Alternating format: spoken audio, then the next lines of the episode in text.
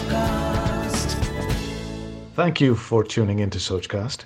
We hope you enjoy this uninterrupted listening experience.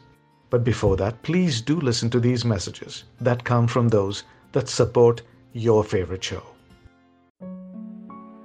नमस्कार मेरा नाम है अमित वाधवा कहानियों को आवाज़ देता हूँ और कहानियों को आवाज़ देते देते मेरी मुलाकात हुई कुछ ऐसे साहित्य के सेवकों से कुछ ऐसे लेखक गणों से जो अपनी पूरी निष्ठा से साहित्य की सेवा में लगे हुए हैं।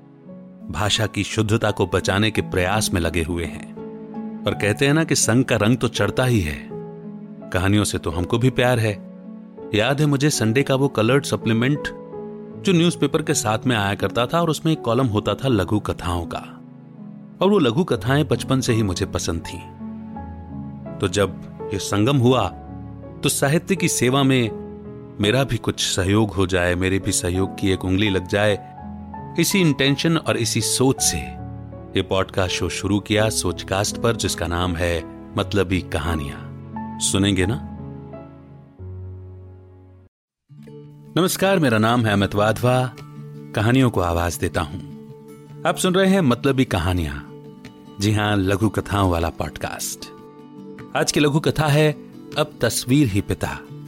जिसे लिखा है पी सेवा सदन प्रसाद जी ने। जिस गाँव में कभी सरकारी गाड़ी नहीं आई थी, कभी किसी मंत्री का दौरा नहीं हुआ था, आज उसी गाँव में पूरा हिंदुस्तान उमड़ पड़ा। विक्रम सिंह कभी इसी गाँव से तिरंगा लहराते हुए अपनी सेना में भर्ती होने के लिए गया था। और भर्ती हो भी गया, पर किसे पता था कि शहादत के बाद उसका पार्थिव शरीर इसी तिरंगे में लिपटा कर लाया जाएगा।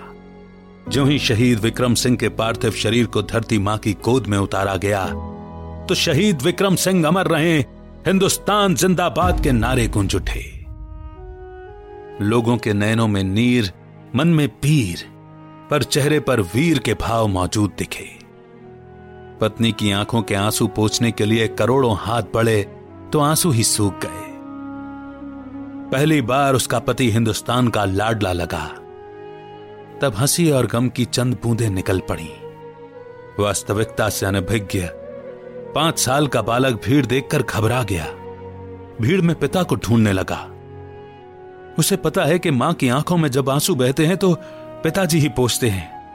फिर आज पिताजी किधर हैं? और बालक रोने लगा।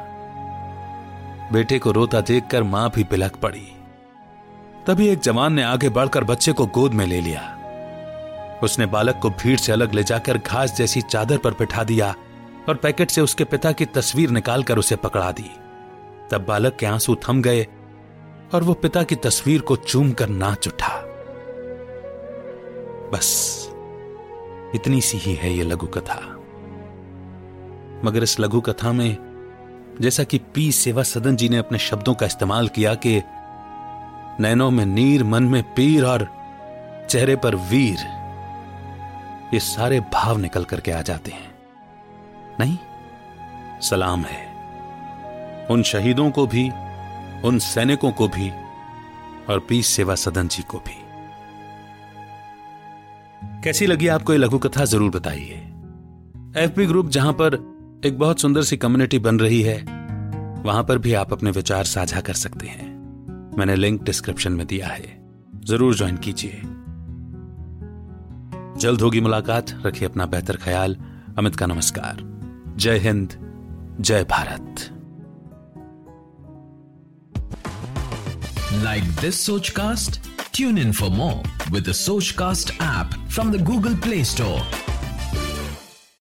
आशा करते हैं कि आपको ये सोच कास्ट बहुत पसंद आया। अगर कुछ कहना है इसके बारे में तो लिखकर बताइए हमें अपने फेसबुक और इंस्टाग्राम पेज पर सोच कास्ट ढूंढिए। अगर आपको अपनी सोच दुनिया को सुनानी हो तो सोच कास्ट करो। Sochcast.